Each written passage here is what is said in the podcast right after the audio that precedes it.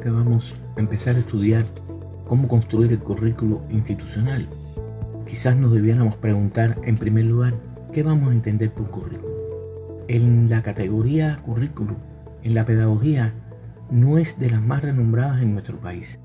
Los pedagogos, los didactas nos enseñan que las categorías principales de la didáctica son objetivos, contenidos, métodos, evaluación, y sin embargo la categoría currículo no es estudiada en nuestros estudios ordinarios. Sin embargo, la categoría currículo es una de las más multisemióticas que tenemos, es una de las que tiene múltiples interpretaciones. En los libros podremos encontrar varias de esas interpretaciones.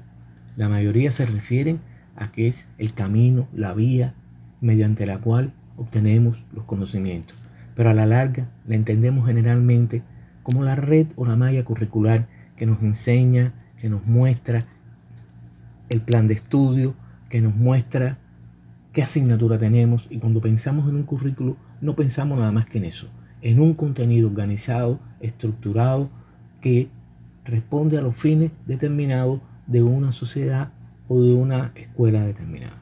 La categoría currículo por ser polisémica puede ser interpretada por muchos autores y de hecho lo es en nuestro país la doctora Fátima Dine la ve como el proyecto educativo del cual vamos a aspirar.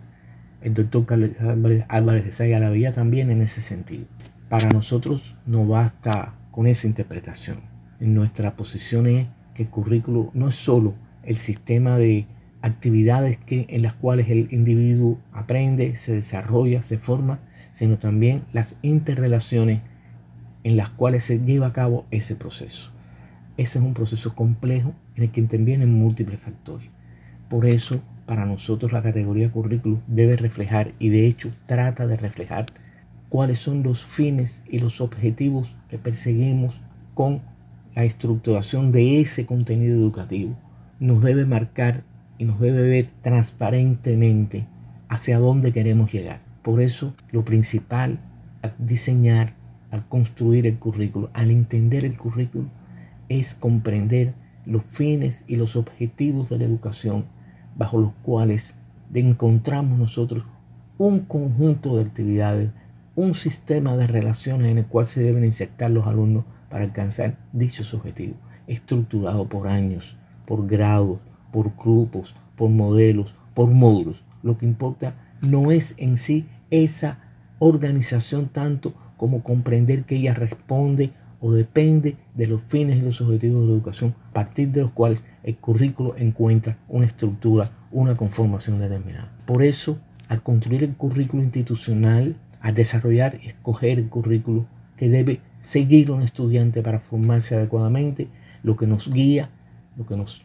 debe orientar, no es solo qué asignaturas contemplamos, cómo están organizadas, qué contenidos educativos sino en qué sistema de actividades y de relaciones insertamos, desarrollamos la actividad pedagógica profesional conjunta de alumnos y maestros. Y es un fenómeno en el cual participa toda la sociedad, toda la comunidad en un momento determinado. El currículo estudiaremos que debe ser flexible, integral, contextualizado, participativo. La sociedad cubana necesita un currículo escolar diferente usted podrá escoger después cuál es su mejor definición de currículo, pero no pierda nunca de vista, tenga siempre presente que todo lo que hacemos es única y exclusivamente para lograr los fines y los objetivos de educación. Encontraremos diferentes definiciones de currículo. Escoja usted aquella que más se ajuste a su manera de entenderlo, pero no pierda nunca de vista, nunca pierda de vista que esa construcción es una construcción social, que ha venido definida de antes y que no solo depende de la asignatura o del contexto o de los contenidos que en ella se desarrollan. El currículo institucional es, por tanto, aquella estructuración, aquel sistema de actividades y de relaciones en las cuales formamos nuestros estudiantes para lograr los fines y los objetivos de la educación.